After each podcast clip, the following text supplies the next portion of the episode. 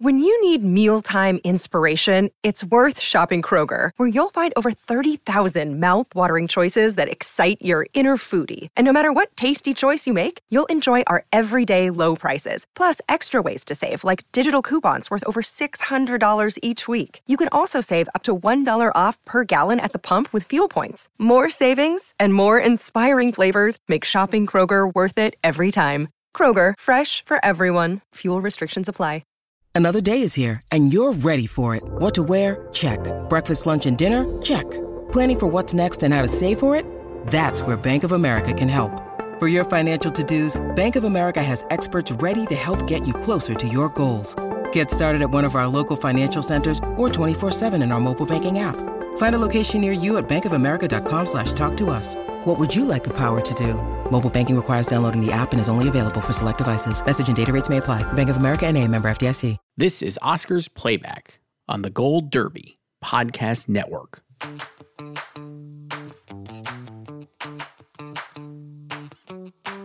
Welcome back to Gold Derby. I'm Christopher Rosen. I'm joined by Joyce Singh. Joyce, it's a wonderful day for Oscar. Oscar. Is that your rendition? That's it. That's it. Me doing just the first two lines. That's me doing Billy Crystal. Joyce, we're starting something new here, where we are going to look at old Oscar ceremonies, perhaps, and starting with the 1992 ceremony, which is the first one you ever saw. We're calling this Oscar's Playback. I was overruled for re-Oscarables because we don't want to cease and desist from the Rewatchables podcast. So. Oscar's Playback. Also, that's just like not very SEO friendly. No, not at all. No one is searching re-Oscarables. But Oscar's Playback. So this is the first ceremony you watch. We would talk about this off the air. It's the 64th annual ceremony. So honoring the films of 91. So the films of 91, the ceremony of 92. Right. An incredible ceremony. A couple of top line notes here. It took place on March 30th, 1992. So for all of us, including me, who always says, oh, this should happen much earlier. Here's the Oscars, March 30th. March Oscars, that's what I grew up with. Okay. Billy Crystal was the host. And it was on ABC. It was only 3 hours and 33 minutes, according to Wikipedia. So, you know, not the most short, but not actually that bad for all the stuff. Shorter than this year's. And as we'll talk about, just the 50,000 times more entertaining than this year's show, which is just a disaster compared to like this classic Oscar ceremony, and was watched by 44 million people in the United States, according to Wikipedia, that fond of accurate information. So it was a big deal. Silence of the Lambs swept, as we all know, won picture, director, actor, actress, and screenplay. One of only three films at the time to have done all of those things. And the last one, the most recent. And it was released in February of the previous year. On Valentine's Day. A full 13 months after its release. I think it was the first Best Picture winner to ever be on VHS tape, which was the thing at the time. Yeah, and the reason this was my first Oscars was because my dad had shown me Silence of the Lambs. Wow, like at 6. Yeah. My parents let me watch whatever I wanted. There were no restrictions in my house. So I mean, I don't know if I show my daughter Silence of the Lambs at the moment, but I did show her a bunch of Star Wars stuff, and she's still like, why did Yoda die? And I'm like, well, he died. Yeah, I mean, I don't actually have like vivid memory watching the film at 6, but I remember watching it and, you know, like a ton of stuff like went over my head. But, you know, I was fine. Like I wasn't scared or anything. So I never went to as a kid, my parents, and we didn't go to the movies very often. I can remember on like one hand, I could count the movies we probably saw in the theater. And so Silence of the Lambs, I remember they had watched on VHS because I remember like kind of like seeing them watch it. So like there is like a little bit of memory. I'm slightly older than you, Joyce, as it turns out. So I was a little more, you know, not 6 watching Silence of the Lambs. And then I also have vivid memories of them watching Goodfellas the same way, where I was up on the steps, like watching, like peeking down. Oh, so you weren't invited into like the living room? No, because they're like grown-up movies, right? I was still. Oh, yeah. No, my dad always invited me, and he would like tell me to like come watch something with him, even if it's like adult fare, right? When I was a kid. So yeah. So then, you know, eventually like months later, it was like the Oscars, and then like we just watched it. because it was like this movie that we watched, and also Beauty and the Beast because I love Beauty and the Beast. So I had a lot of range as a 6-year-old. So I was gonna say, when we started talking about this and you're like, oh, it's the first one we watched, I assumed it was because of Beauty and the Beast. So you're throwing me. I do love Beauty and the Beast. But that came out after Silence of the Lambs came out on VHS. So I saw that. I remember watching that on VHS for sure. Beauty and the Beast. I love Beauty and the Beast. Bella's my favorite Disney princess. And I was so annoying as a kid because Pizza Hut had dolls, like a Belle doll and the Beast doll, but you had to buy a pie to get them. So I made my mom go to Pizza Hut and order 2 pies and to make sure it was a Belle doll and a Beast doll. Wow, that's awesome.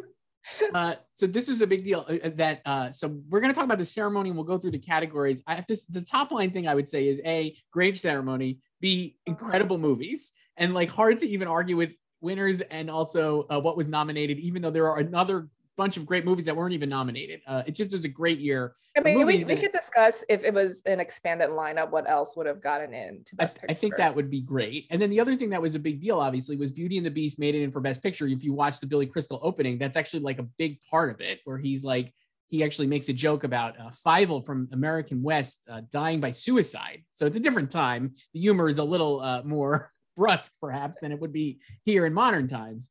But yeah, it was a big thing that Beauty and the Beast was nominated. And in his song, Billy Crystal's song parody for Beauty and the Beast, which he did the tune of, it's from Cousins from the Patty Duke show.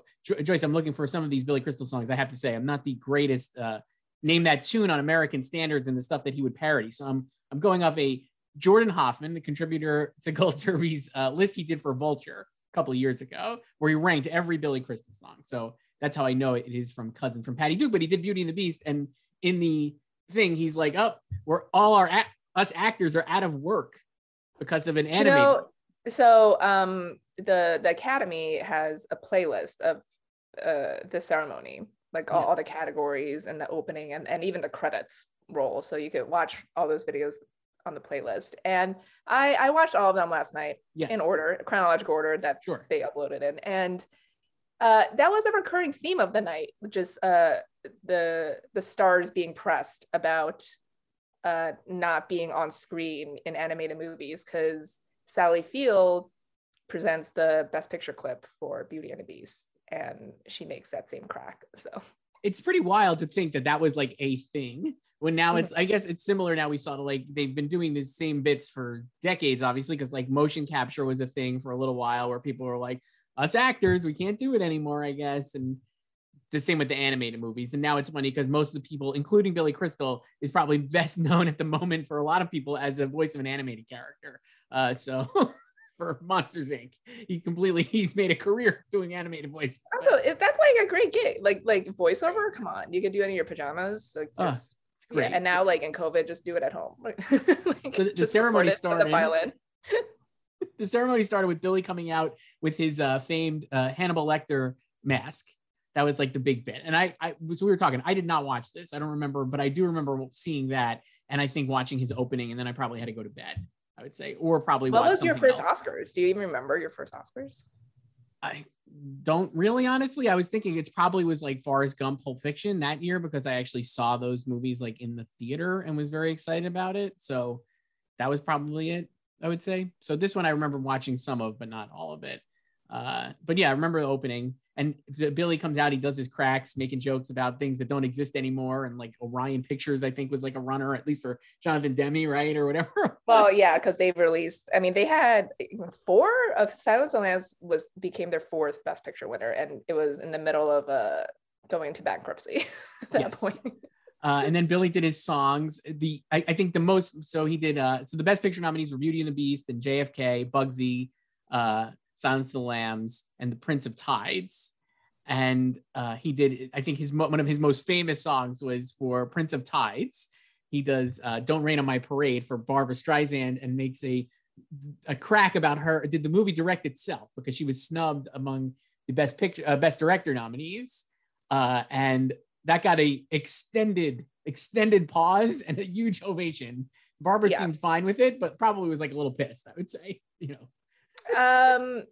Yeah, well, I was also reading Inside Oscar last night that covered, you know, every ceremony basically.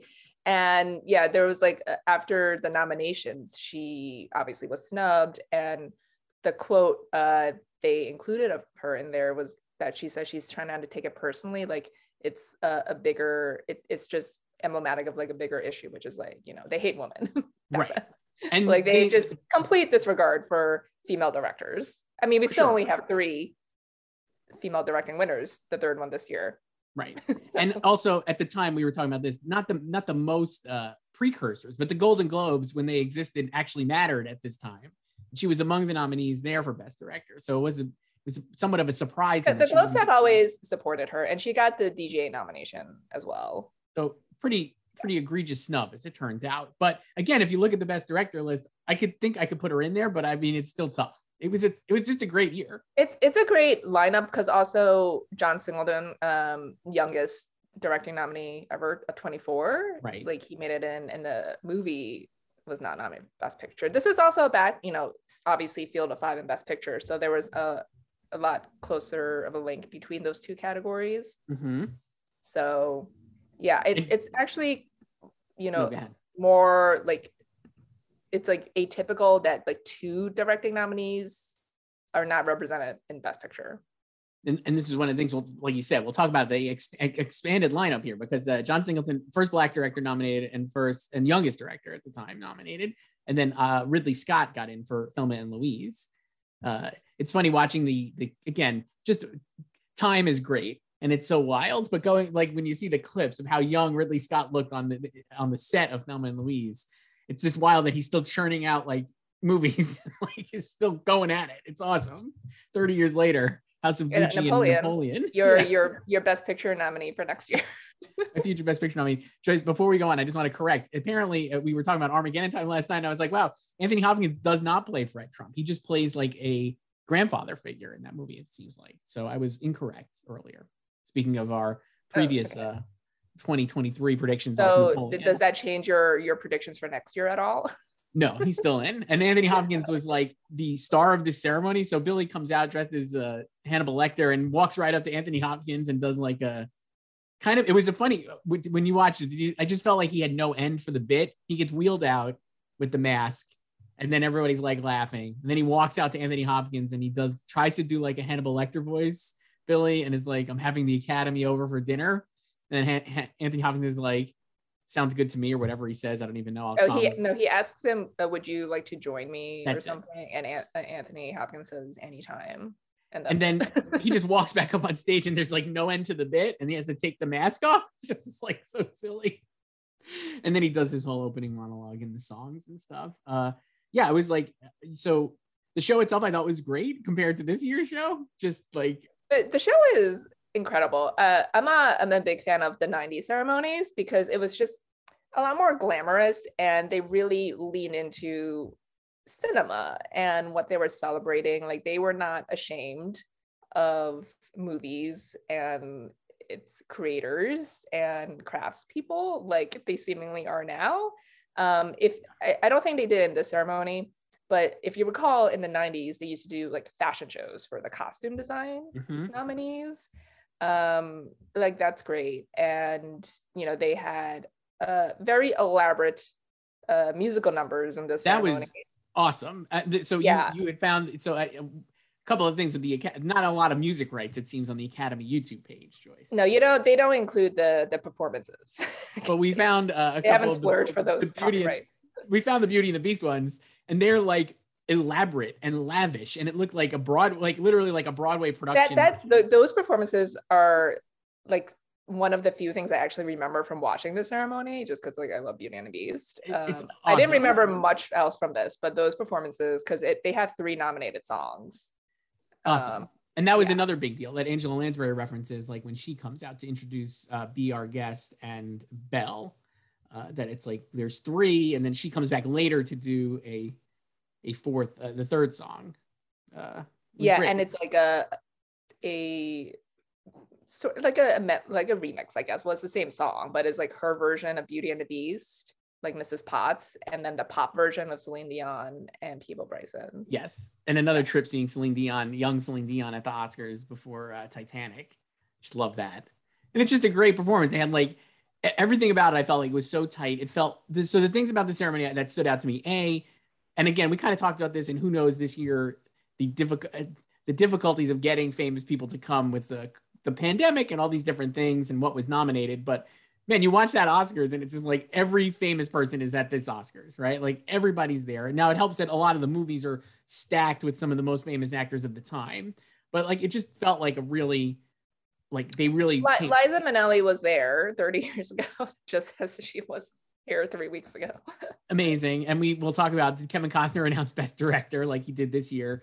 Yeah, it was just like way more, I think you said, like just way more glamorous and much more pomp and circumstance. Yeah, and there was, when they were like going to commercial break, the announcer guy, like he said like, oh, and how like Hollywood, like the next segment is like gets more glamorous with Audrey Hepburn, Demi Moore, and Sylvester Stallone. Like that's your trio when you think of glamour.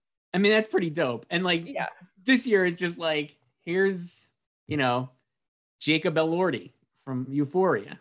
No offense to Jacob Elordi, who I love on Euphoria, but it's a little bit of a step. He got to present Best Visual Effects with Rachel Zegler, who wasn't even going to the Oscars 6 days prior. So it's a little bit of a step down from Audrey Hepburn.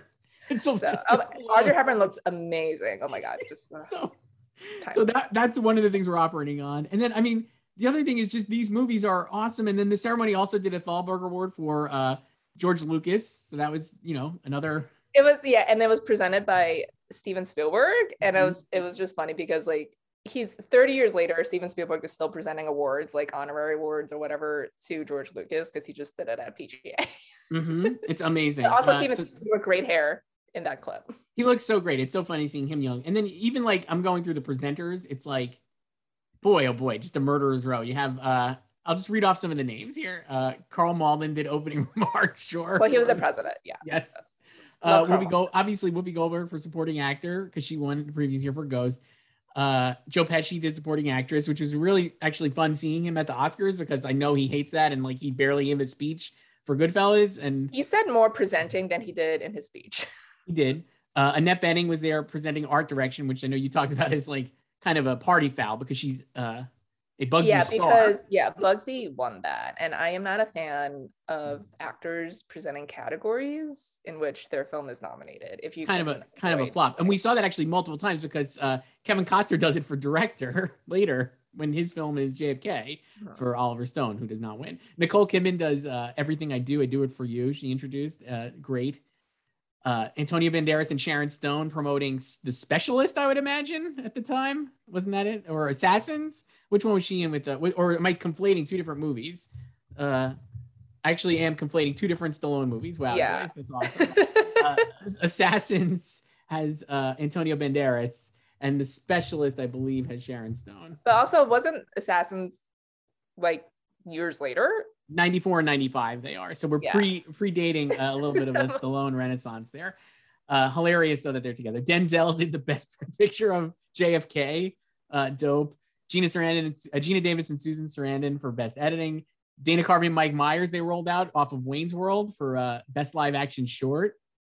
They did animated, I think you sent me a screen grab of this, Belle and Beast and Chip for animated short film. Yes. I remember this too. That was like a thing, right? When we put like cartoons and like with real people around the. They should bring that back. When was the last time they did it? Recently, I don't know. I thought. Well, I know they did it like Toy Story. Well, oh, maybe Toy Story, but I know they did for Shrek when it won, right? Remember they cut to the crowd and it was like the first. Yeah, but that was also 20 years ago. But was it? They did it for like Toy Story 3 or? Maybe. I don't know. Demi Moore and Sylvester Stallone presented awards. Daryl Hannah and Edward James Olmos. John Candy did another award. Tom Hanks, Spike Lee and John Singleton. Award, yeah. Yep, Spike Lee and John Singleton. Sally Field for Best Picture, like you mentioned. Richard Gere did Best Cinematography. Laura Dern and Diane Ladd both nominated, right? For Rambling Rose did Best Visual Effects. Patrick Swayze, sure. Robert Duvall, Angelica. It's just like Shirley MacLaine and Liza Minnelli presented Best Original Song. What? And then Michael they have this whole bit about like how they need to like do a movie and they should invite like that funny girl in the audience. And I was like, another Babs reference. So Babs got a lot of screen time. Here are the last four presenters, or five presenters. Michael Douglas for Best Actress, Jessica Tandy for Prince of Tides Best Picture, Kevin Costner, and then Paul Newman and Elizabeth Taylor do Best Picture. I mean, that is like, boy, oh boy. Yeah, they brought out the big guns. I mean, like compared to this year, it's no contest. So it was a different time, Joyce, 30 years ago. So why don't we go through, do you want to like, we'll go through the nominations, and then you had a lot of good information because you actually are researching more than I am. Because I read a chapter last night. A chapter of a book. Reading is an important thing, and about like what the season was like. But Bugsy had the most nominations with 10. JFK had 8. The Prince of Tides and Silence of the Lambs had 7. Beauty and the Beast, Terminator 2, Thelma and Louise had 6. The Fisher King had 5 with Hook.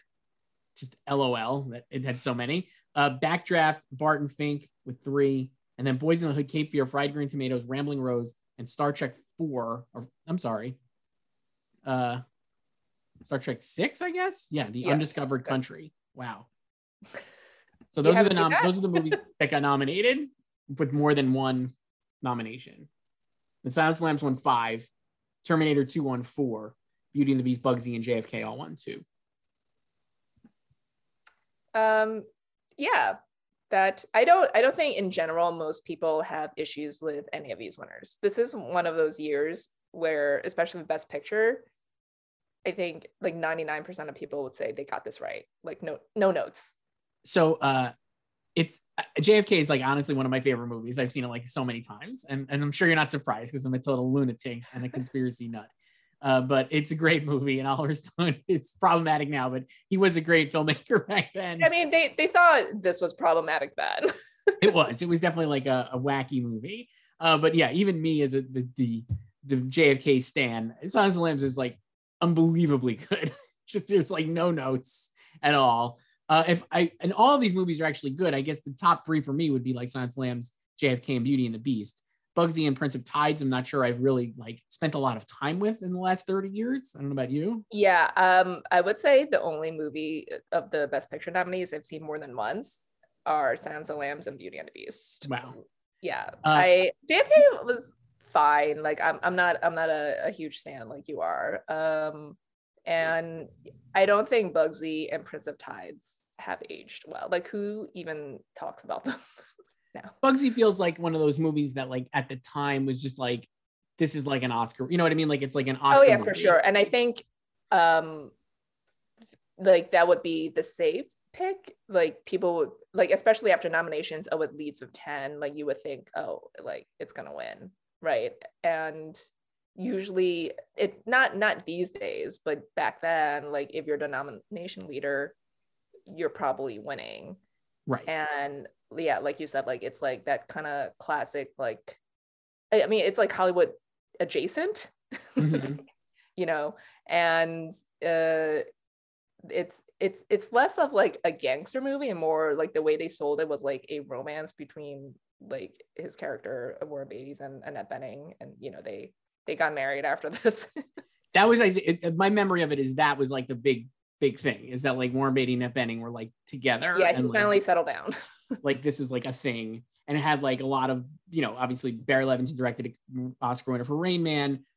A gangster movie though, like that kind of paled in comparison to maybe like Goodfellas or even like the God, like, you know what I mean? Like it's like we've seen these kind of movies. I think that was like the notion that, you know, like Goodfellas didn't win because it was like too much of a gangster film, right? But this one was like less of that, right? I mean, and like more of like the Academy's alley. That's what I've always understood it as, but it never really took off, I guess, even like, yeah. And it's like, I don't know anyone who watches it like now.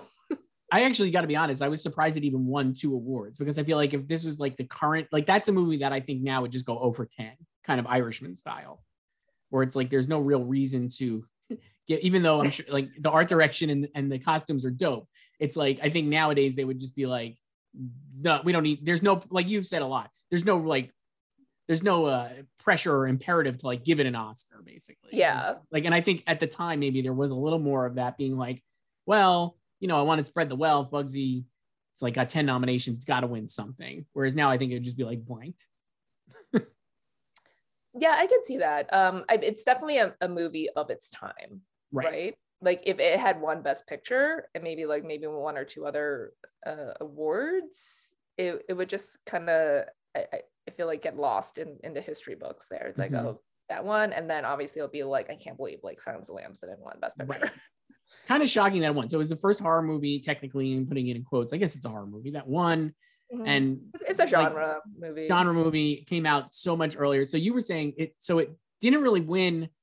At the Golden Globes were a precursor. BAFTA was around, and then it had PG and DGA. So it won PG and DGA. Well, BAFTA was just after. Right. Yeah. Oh, that. Right. Right. It existed. It existed. So SAG did not exist. So one PGA and DGA. Silence of the Lambs. Yes. Not the Golden Globes. So if you were watching that show. Maybe, and you only saw the Golden Globes, maybe you're like, oh, it's a surprise that it won. At the same time, like watching the show, it doesn't feel like anybody expected anything else to win. Do you agree with that? No. Like, I just didn't get the sense that it was a surprise, any of its wins. So, yeah, so the only Globe it won was for Jodie Foster. So it lost everything else. Right. Like it lost the, all the categories and won the other categories and won for other Oscars, basically. Right. And yeah, like you got, even when, the opening with Billy Crystal, like it got a huge applause when he came out in the Hannibal Lecter mask, like, and then he did like the whole thing with Anthony Hopkins, and that got a huge applause. And then you can, even when they're presenting Best Actor, you could just hear the applause for him. And then when he won, everyone was so happy. He got literally a standing ovation, Anthony Hopkins. It was like an incredible, like he's the only, I think he might be the only winner of that night to receive a standing ovation from at least the actors I think there was another one, but I don't remember what it was for. Maybe it was for like one of the, maybe it's for like George Lucas or something. I think it was. I mean, like they, like Anthony Hopkins, it was like, this is like the moment to give Anthony Hopkins. Yeah, they were like Oscar. Totally into it. And it kind of reminded me of like Parasite, really. Cause it was like, you know, very early on, no one would expect either of those films to win, like, even if you really love it, but it's just, it on paper, it looks like there were just so many things against it, working against it, but people love that movie, both movies. And in Silence of the Lambs' case, it came out so early. So you just have to assume that most of the members had seen it by then because, you know, it came out on VHS that fall. So it's like, they don't even have to worry about sending out screeners in the winter or like VHS tapes back then, you know, and like getting people to go to the theater to see it. Yeah, I think it's. I think the Parasite comp is really good because also, it just is like it was like a cultural touchstone, right? You know what I mean? Like he did the joke, like the reason Billy Crystal was able, not just because it was going to win or maybe Anthony Hopkins was going to win, but the reason he does the Hannibal Lecter joke at the beginning for 45 million people watching this is because everybody instantly goes, "Oh, Silence of the Lambs." It was like a cultural phenomenon, and these other movies are not cultural phenomenons, I would say. JFK was definitely like a big deal. Certainly at the time, just because of like the controversy around it and stuff. And Beauty and the Beast obviously is popular, but none of these movies were like Silence of the Lambs. I mean, Beauty and the Beast is great. I love it, but it was obviously fifth here. Like, I don't think, I think a lot of people like would not, you know, just based on the jokes of that night, like I don't think they would vote for an animated movie to win. No. That's a picture. So you want to go through what the following five would be if we had a set 10 here before we go into the other categories? So I think Thelma and Louise, since Ridley got the nomination and, you know, both Gina and Susan were nominated and it won original screenplay. So that seems like it was the sixth, I would say. Yeah, I'd say that's probably sixth. Boys in the Hood, I guess. So I was wondering that it got two nominations, I believe, right? Yeah, and, like both for John Singleton. I think it would have gotten in. I don't know that. I think it would probably be really, well, if it's a sliding scale, I don't know if it would get in, but it was like a hard 10. I think it can get in. Let's say it's a hard 10. So I think it would get in. So that would be, that gets us to 7. That's 7. I think T2 actually would get in on 10. Yeah. Terminator 2. It had a lot of, it was obviously the biggest hit of the year, another cultural phenomenon. And then obviously won 4 Oscars, all in the tech categories. This was like a pre-James Cameron, let's get James Cameron an Oscar moment. Oh my God. So the visual effects speech, one of the guys, the last one actually, he's like thanking James Cameron. He's like, we got to get Jim Cameron one of these soon. I'm like, if you only knew. Just wait another 7 years and you get it. Yeah, no, I think so. Terminator 2, if that gets in, that's 8, right? Or 7? No, that's 8. Yeah, so that's, yeah, we added 3. So I guess like Fisher King? So I think you're left with the option to be Fisher King or Barton Fink, perhaps, which won the Cannes and was the nominee here. Fisher King, certainly, obviously Mercedes Rule won supporting actress, and Robin Williams was nominated. I mean, everything else, I don't know. Cape Fear. I don't know what else would. So the top movies of the year, box office wise, were T2, Robin Hood, Prince of Thieves, which I definitely saw in the theater and really loved. Love Robin Hood. Great movie. Beauty and the Beast, Hook, Silence of the Lambs, JFK, Naked Gun 2.5, which I also saw in the theater, The Addams Family, Cape Fear, and Hot Shots. So a lot of like frivolous things. I could see Cape Fear being an option just because of the Scorsese pedigree and De Niro is nominated, but I don't think and Julia really, Lewis got in too. Didn't really love the movie. I guess that would be 9. Right? How many did we add? We've added that's Boys in the Hood, Thelma and Louise, T2, Cape Fear, and then we have one left basically. So it could be Fisher King, right? Fisher King, yeah you want to do Fisher King? That makes sense because I think Terry Gilliam, didn't he win or was nominated at one of these things? Let me see. Scintillating stuff here. I lost my page, Joyce. Hold on. I feel like he was Terry. Well, whatever. We'll fix that in post. Or they not for Fisher King. No, not at Best Director, but I feel like he was on like a precursor list. Hang on, let me see. Whatever. But Fisher King, I think, would be pretty solid. I don't know. I think that could be like the 10th. Yeah. I think it's easier to make the list if it was the sliding scale. Yeah. Harder to fill out the 10, I think. Yeah. Yeah, and then just based on the directing nominees, it's like you would just think Thelma and Louise and probably Boys in the Hood would get in. And then for directing, obviously we said Barbara didn't get in for, but I don't know who you knock. I guess I would say like Barry Levinson would be the knockout based on this, because you have Demi obviously won, John Singleton for Boys in the Hood, Oliver Stone for JFK, and Ridley Scott for Thelma and Louise, and Barry Levinson for Bugsy. Yeah, I don't like really have a problem with this lineup. Like it's great that she was snubbed. It is a great lineup.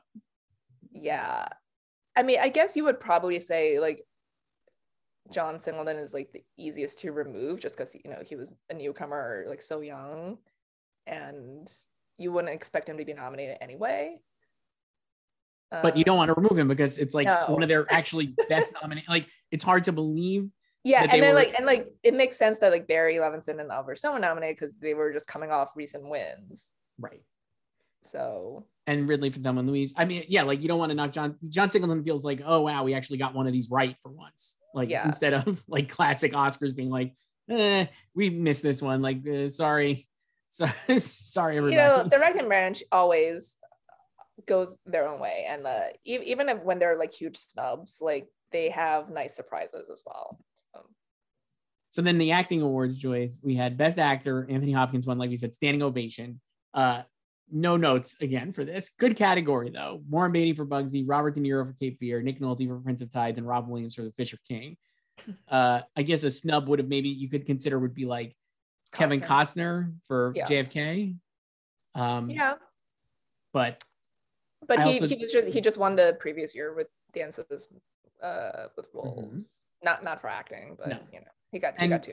I think he's great in it, but I'm like, these are great performances. I love De Niro and Cape Fear. I think Cape Fear is actually like one of Scorsese's underrated classics. It's so good, and he's like awesome in it. What a year for Nick Nolte. He had Prince of Tides and Cape Fear. Wow, way to go! And that he won the Globe. Like Anthony Hopkins did not win the Globe for. Should talk about Anthony Hopkins' performance. Is one of the shortest of all time to win Best Actor. It's like 24 minutes. Yeah, so he could have gone supporting. I mean, this is what everyone talks about, right? Like, I mean, he would have definitely won supporting. It doesn't matter. He would have won either category. Yeah, I don't feel like it's category fraud, because I think like he's not just, he is the lead actor in the movie, and it is the character who is like most important other than Clarice. So it does feel to me like it is the best. It is the lead actor of the movie. He's not a supporting part per se.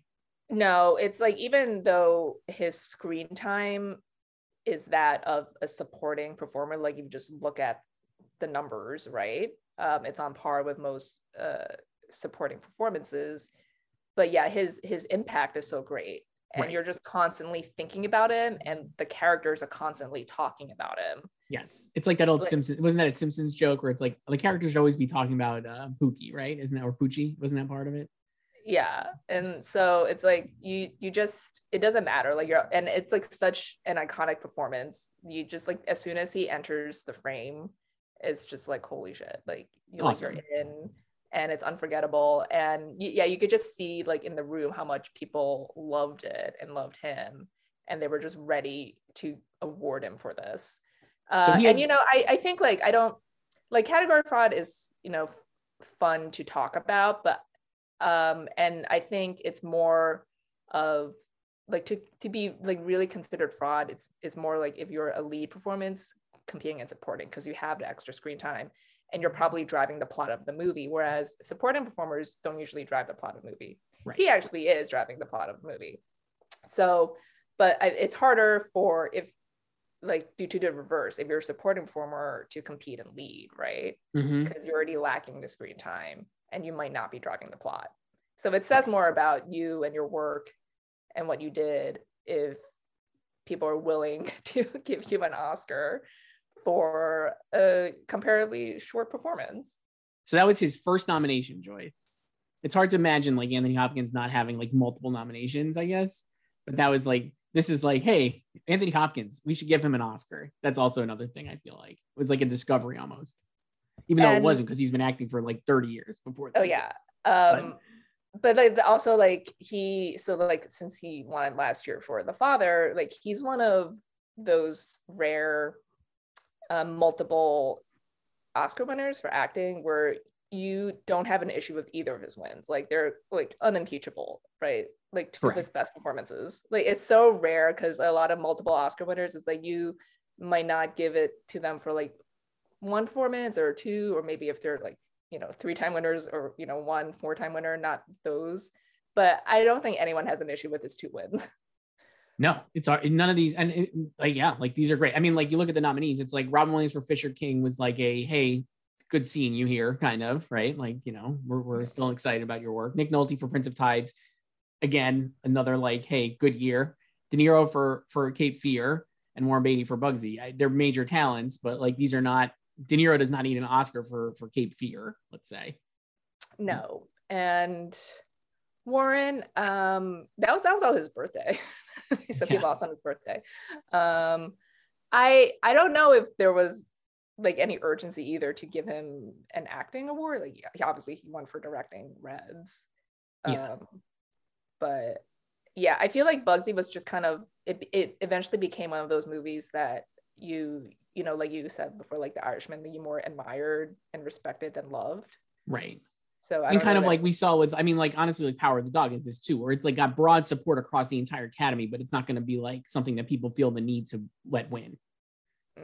Yeah, it just doesn't inspire that same type of passion. Yeah, like whatever. And it's not like none of, you know, we talk about like crowd pleasers a lot this past season, but like none of these are really crowd pleasers. I guess Beauty and the Beast, but like, I mean, I'd actually say Silence of the Lambs is a crowd pleaser because it's entertaining, and you're like into it. It's like one of the most traditional sense of a crowd pleaser. It's actually one of the most entertaining Best Picture winners, I would say. Mm-hmm. It's like incredibly watchable. It's an easy one. Very watchable, very rewatchable. Yeah. But it's almost just something maybe they've never honored before. So maybe re-Oscarable, Joyce. That does that. No. Make it happen. You could go trademark that. So I'm gonna send an email. I think that's how it works. Best actress, Jodie Foster won again. So she was the second 2-time winner, and it was only 28 when she won. So I think she was the youngest person with youngest actress, the two best actress Oscars, right, at the time of this win. Yeah. And just a great win. She's so good in Silence of the Lambs. Incredible. No notes. The other nominees, Regina Davis and Susan Sarandon for Thelma and Louise, Laura Dern for Rambling Rose, and Bette Midler for The Boys. I think the Bette Midler one was a surprise maybe, but she also won the Globe, I believe. So, well, yeah, in musical. Sure, comedy. But like... yeah, I think you could probably remove her, I guess, if you're going to drop one of them.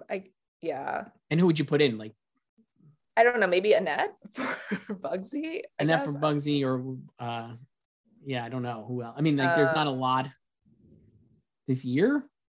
I mean, I think if you're doing it now, I would actually make a very strong case for Linda Hamilton from T2 to be in here. She's awesome. It's a great performance. It's like an iconic performance, and you could easily put her in instead of Bette Midler. No offense to Bette Midler. It just feels like, you know, giving Mad Max a bunch of nominations, but not Charlize Theron. So right, it is the pre-Charlie's performance basically, and she's incredible in the movie. So that would be my fix here. Would be putting her in instead of Bette, I guess, or I mean Laura Dern for Rambling Rose. I got to say, another one I'm not super familiar with. I've not seen a lot in the last 30 years. You know, they just had the mother-daughter narrative. They're the first mother-daughter nominated in the same year or so, but she wasn't winning. Yeah, and then, you know, Thelma and Louise, we need to bring back double nominations in this category, because they're the last pair, the most recent pair, to be nominated from the same movie in Best Actress, and there's only been 5. So. Well, I feel like nowadays this would never happen. They would just shunt one of these to the supporting category. Yeah, that's what they do, yeah.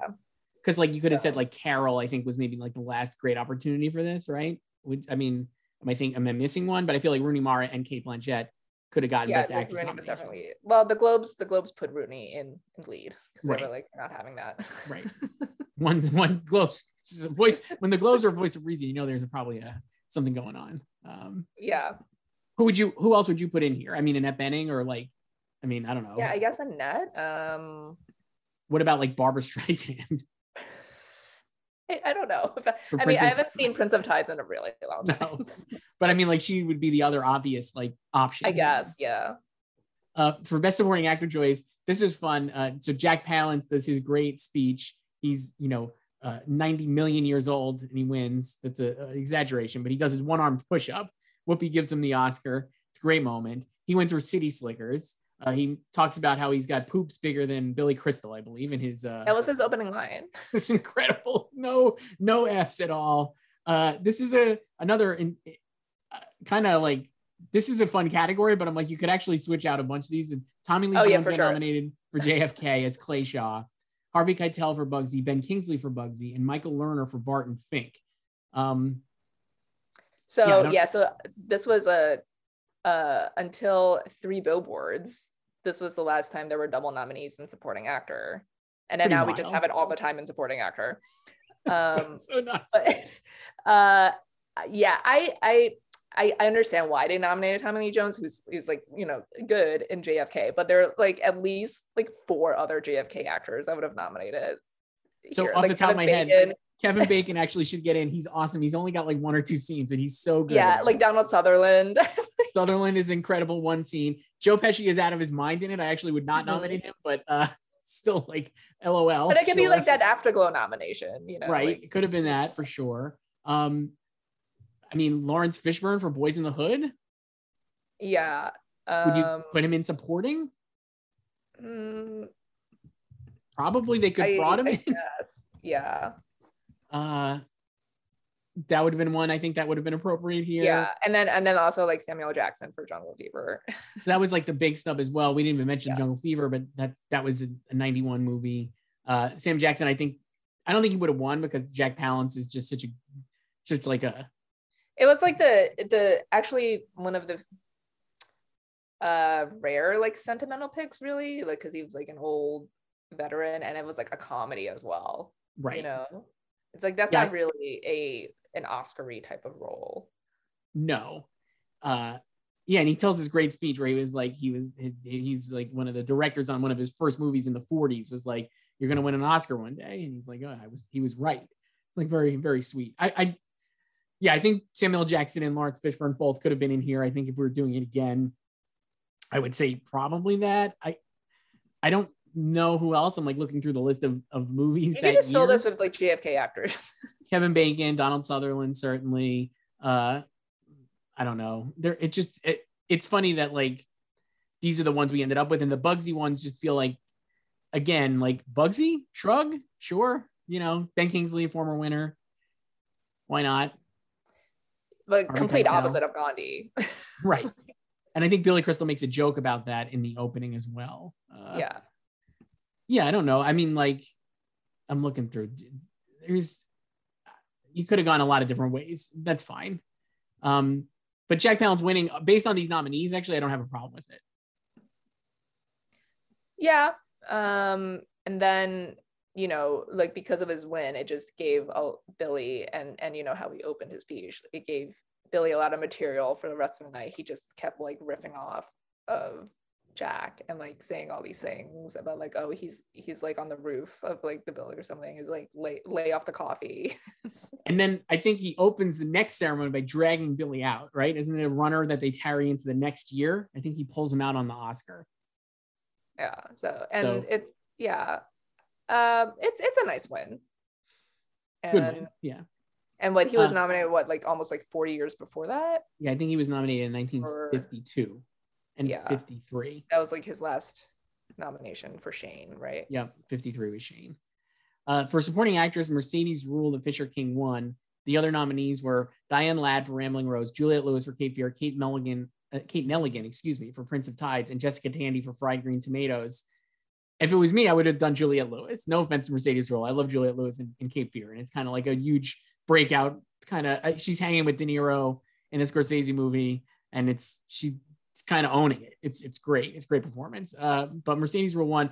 Again, another one that was not necessarily unexpected, right, Joyce? I think she had won at the Globes at the very least. Yeah, she won the Globe.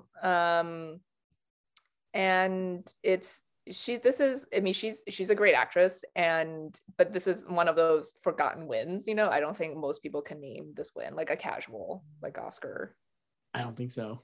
She gave a great speech as well. A lot of good speeches this year, and I guess with Juliette you could say like she was young. I think she was 19. So, but we know they don't have problems of young women winning. They just have issues of young men winning. Right. But I don't, maybe it was also like the movie, maybe they could only handle one like genre movie. Probably. I think in the crowd, she's got her cornrows from Natural Born Killers. I think it must've been shooting at the time. I guess. Yeah. Anybody else here you thought of who would get nominated? No, Annette Bening would have been lead, I guess. Right. Well, at the Globes, they nominated their fave Nicole Kidman. Yes. For Billy Bathgate. So that was a big deal as well. That was another one that kind of like blended together with Bugsy, I feel like. So Billy Bathgate was with Dustin Hoffman. He was the lead. And I remember those were always like kind of on the Blockbuster shelf next to each other. I feel like there were a lot of gangster movies. Yes, it's definitely a great time back in the day for the gangster movie. I don't know. I was like drawing a blank on some of these who you could have nominated here. I think Nicole would have been fine. They had her at the ceremony, obviously, as like a breakout, presenter. I don't know. It was not the strongest year, I guess, for supporting actresses as well. Diane Weiss for like Little Man Tate, which got a shout out in Jodie's Jonathan Demme's speech. He gave a shout out to Jodie for directing. Yeah, and I think like Jodie ended her speech like talking about Little Man Tate. And Angela Bassett for Boys in the Hood, if we want to go down that road as well, another kind of probably contender that if you were doing it now, perhaps Jessica Lange, I guess, would have been lead for Cape Fear, but she also, I think Juliette Lewis is a better performance, but like that is a possibility, though maybe I'm just showing my Cape Fear bona fides or whatever. You surprised any of the animated performances didn't get nominated? No. Well, you told me something that just blew my mind before we started this. Which was what? That I didn't remember. You didn't know that Jerry Orbach was in Beauty and the Beast. and no memory of it at all. I was like, who's the French guy in Beauty and the Beast? And it's Jerry Orbach doing a French accent. I had no idea. Not a clue. I know. Oh yeah, I know. It's just great... though, like when he performs "Be My Guest" on the ceremony, he does it in his real voice. Yes. Yeah. No French accent. No, he opens it with a French accent. Yeah. But no real. Great performance. We need more performances. You know what? That's what like the Encanto, like Bruno performance should have been like this year. Like that's what I was thinking too. Yeah. Yeah. I mean, it's so easy to just kill this year's ceremony and like kind of be like, oh, remember when everything was good and like now it's bad. It was good.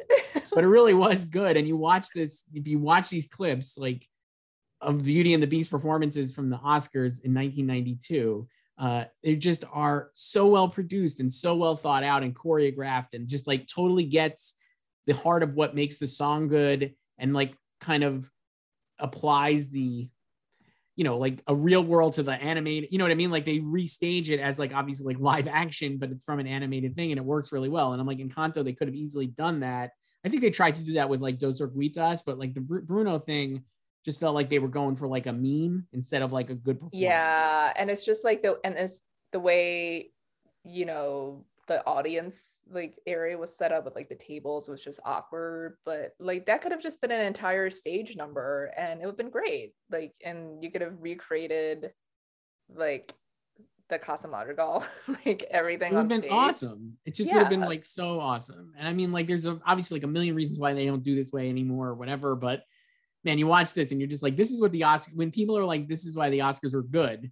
Like, this is a show that you would show and be like, this is why the Oscars were good, actually. Yeah, like they knew how to celebrate their nominees and like the films of the year. And they also back then in the 90s, they also did this year, like interpretive dance to like the original score nominees, and Debbie Allen choreographed them. She did this year. So you just saw all 5 score nominees perform to interpretive dance. And it was great. So good. So those are the acting winners, Joyce. Do you want to go through some of these other ones? We don't have to spend as much time on them, but I do think it's like cool. I think they nailed the screenplay winners. Both of them also won WGA. So Thelma and Louise, Callie Curry won for original screenplay, and obviously Ted Talley for Silence of the Lambs. The other nominees were John Singleton for Boys in the Hood and original, James Toback for Bugsy. Thank goodness he did not win, probably. Richard Ravanies for The Fisher King, and then Lawrence Kasdan and Meg Kasdan for Grand Canyon, which is just the outlier there, I guess. But I mean, sure. It's like the sole, the screenplay nominee that we were. And then for adapted, Europa was nominated, and then Fried Green Tomatoes, JFK, obviously, and Prince of Tides. But Ted Talley won for Silence of the Lambs. No notes. Those are great winners. I think those are like all-time winners. And again, Thelma and Louise must have just missed Best Picture, I feel like. Mm-hmm. Yeah, it had to have been 6, and you know, like one of the criticisms or whatever against it was that, you know, people thought, or like men thought of it as like a man-hating movie. Right. 2 people we didn't mention actually for supporting actor, who I think Harvey Keitel should have maybe gotten in for Thelma and Louise rather than Bugsy.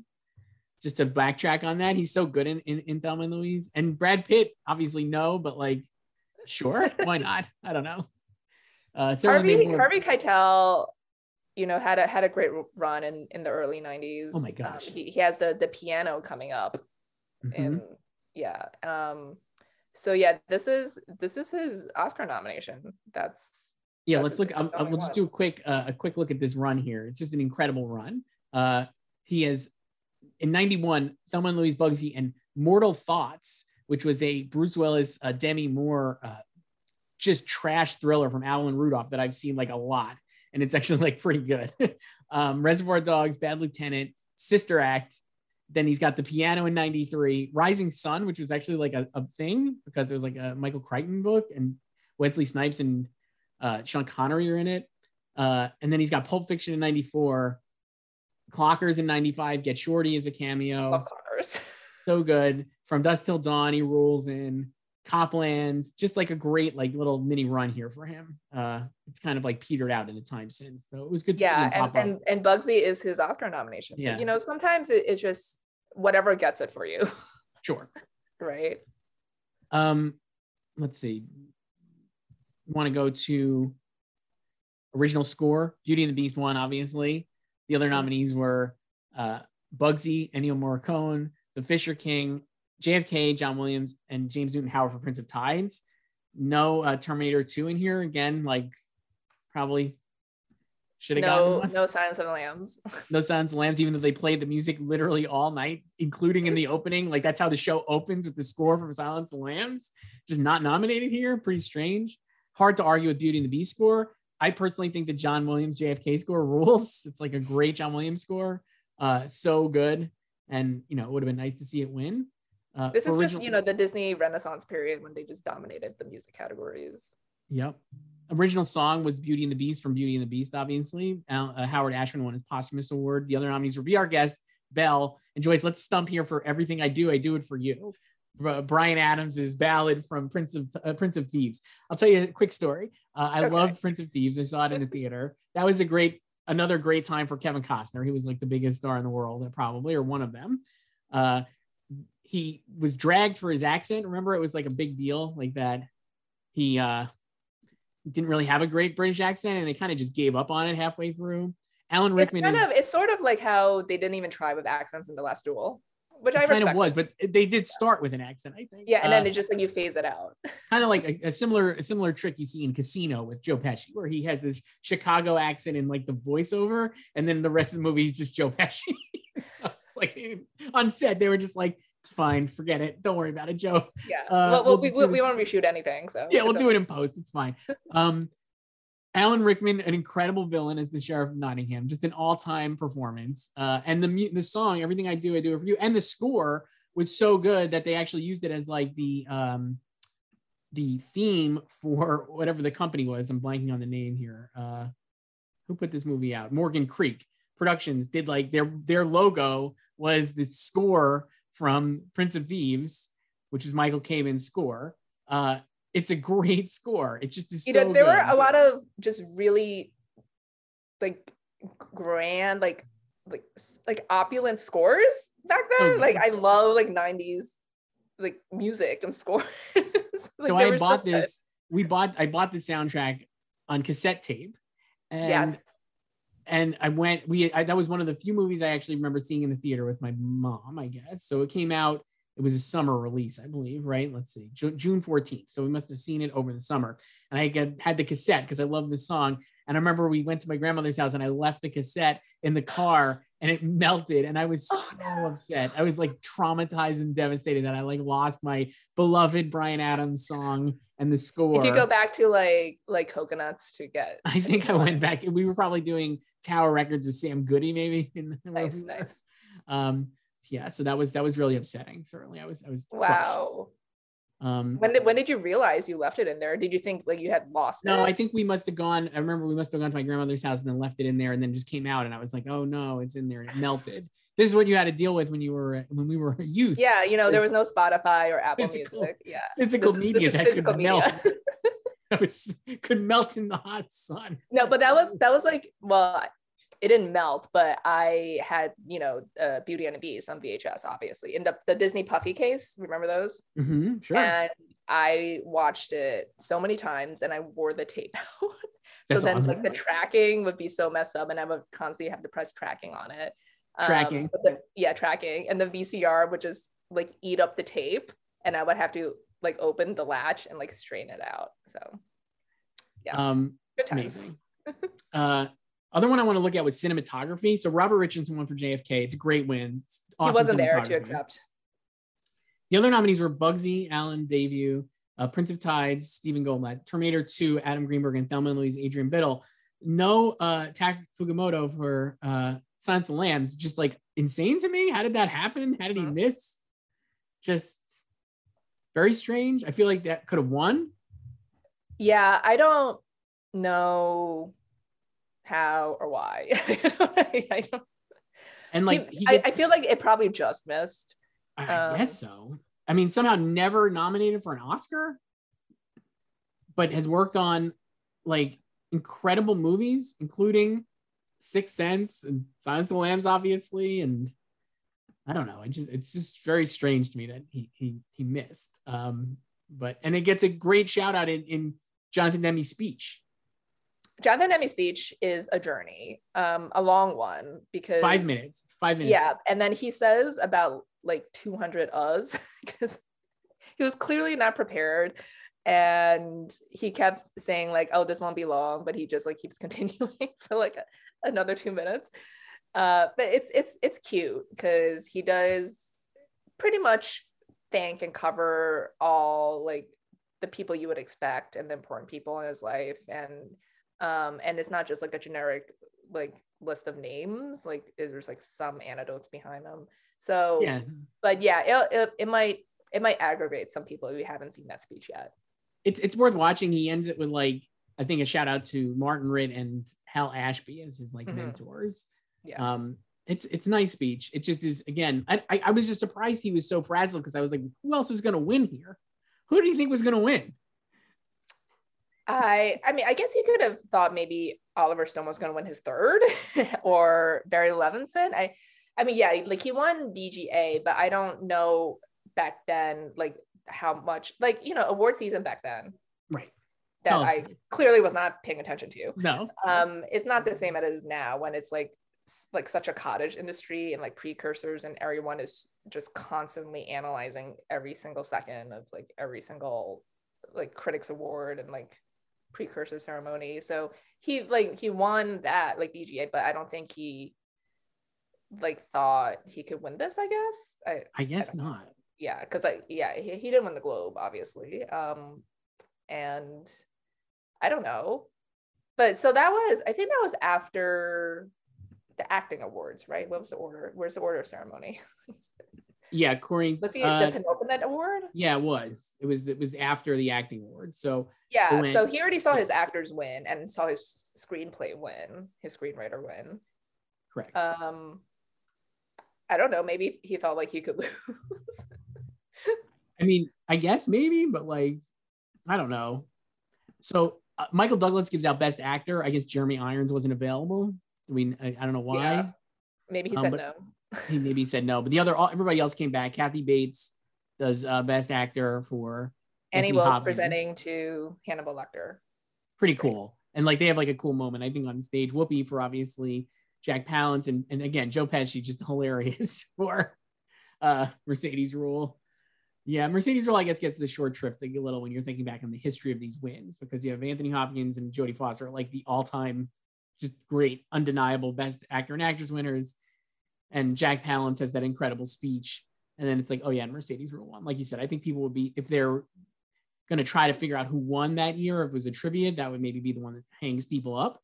Yeah. A little bit. Anything else, Joyce? Anything else you want to touch on here from these? Best Picture, Silence of the Lambs. No kidding. Yeah. And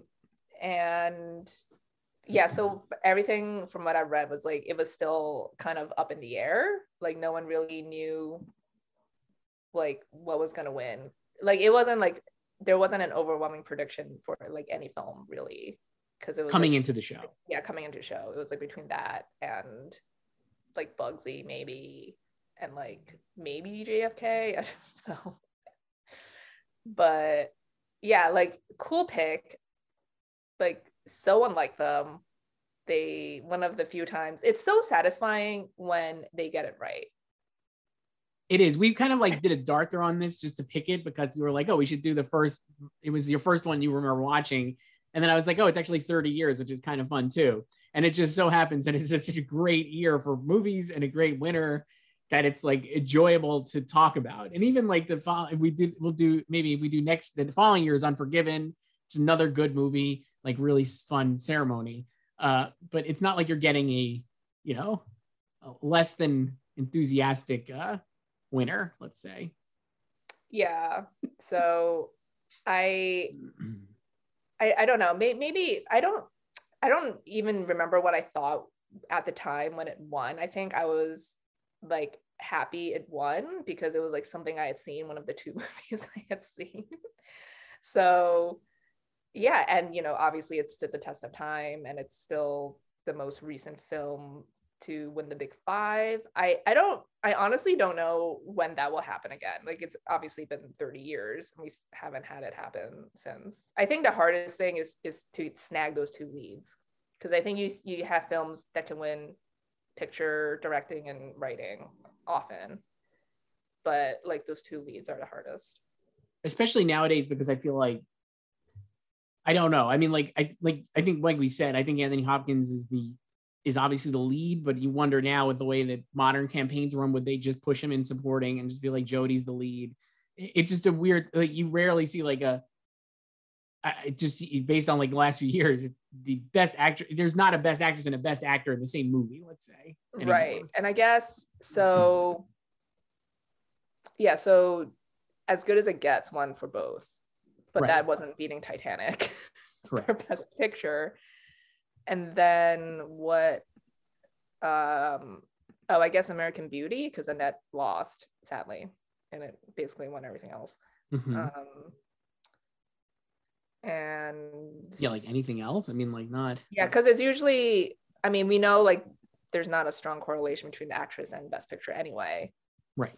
So yeah, I'm looking at like all the best actress winners. I mean, like the David O. Russell movies, you had like Amy Adams and Christian Bale nominated, but yeah, like, but they were not winning right, but like that was like that's the last one I remember, I guess. That was yeah, like Walk the Line, but Joaquin wasn't beating Philip Seymour Hoffman. Sure.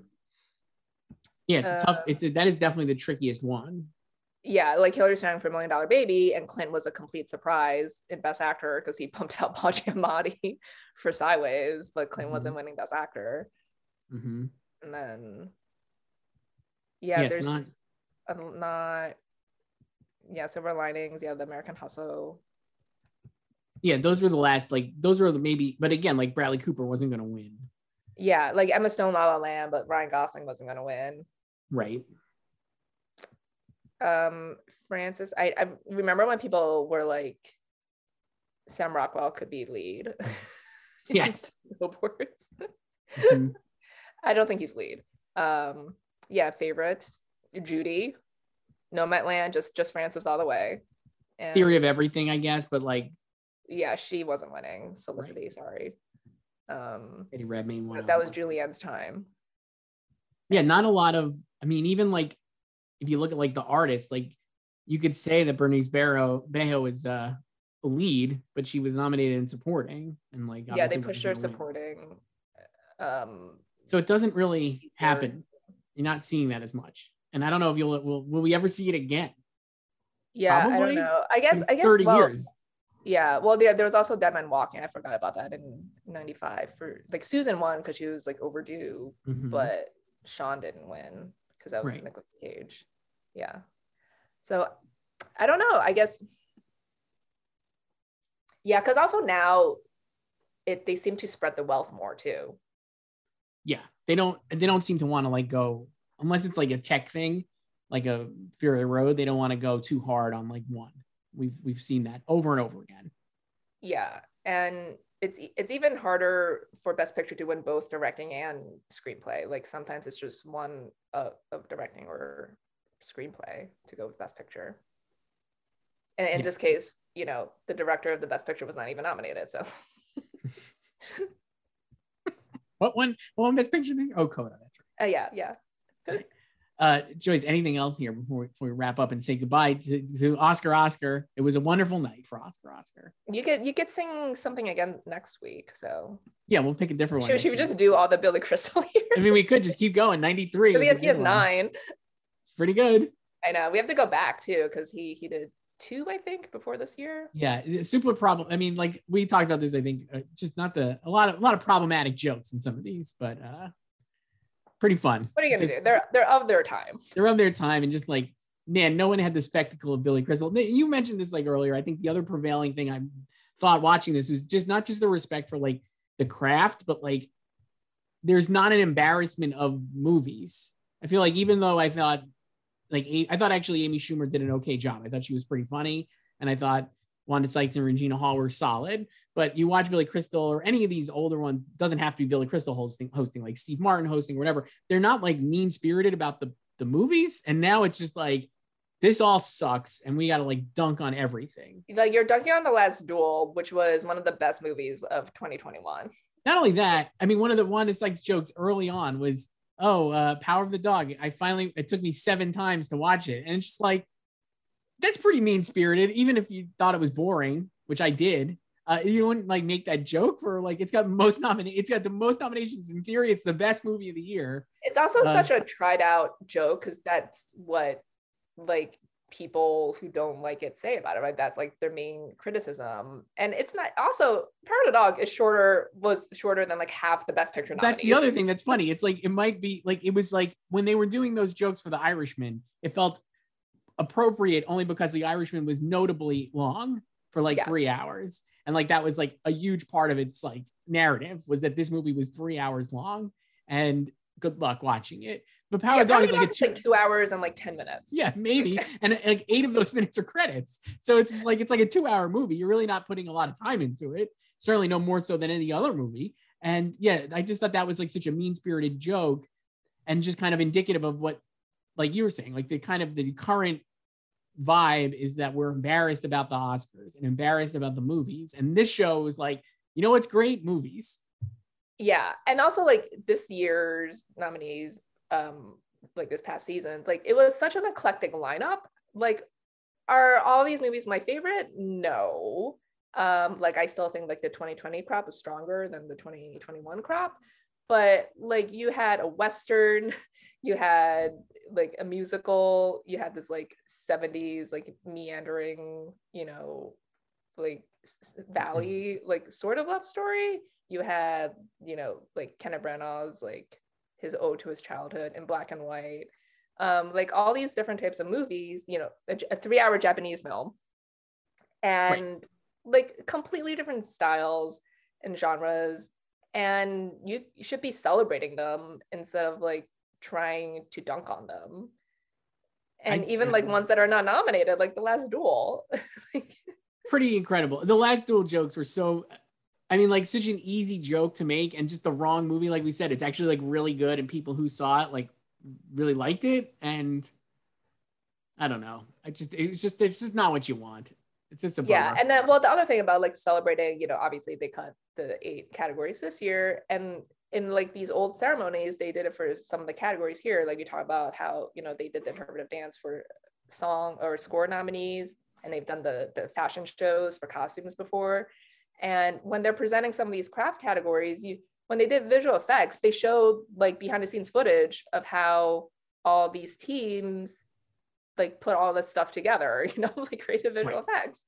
You could at least show that.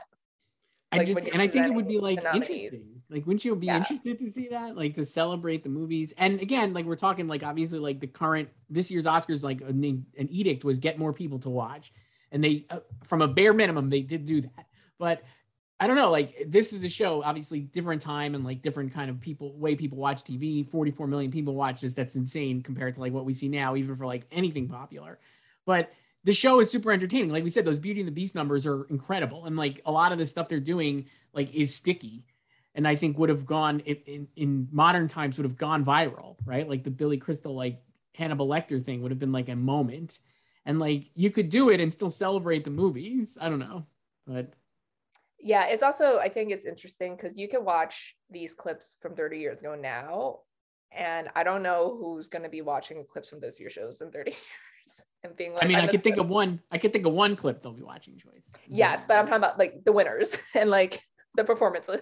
Right? I couldn't even tell you one meaningful thing about the performances. No, yeah. So. What happened? I just remember one thing from this year's show. That's all. That's still not over. There's a meeting tomorrow, isn't there? Yes, on Friday. We're recording this Thursday. There's definitely one thing I will never forget seeing from this year's Oscars. Yeah. And so we'll do this again, Joyce. So this was the Oscars playback, we called it. Yes, not re-Oscarables or whatever. See, re-Oscarables just rolls off the tongue. It's such a great re-Oscarables. That would just be the subtitle. Okay. Yeah, sure. All right. See you later. For all things Hollywood competition and awards season, head to goldderby.com. Follow us on social media at goldderby.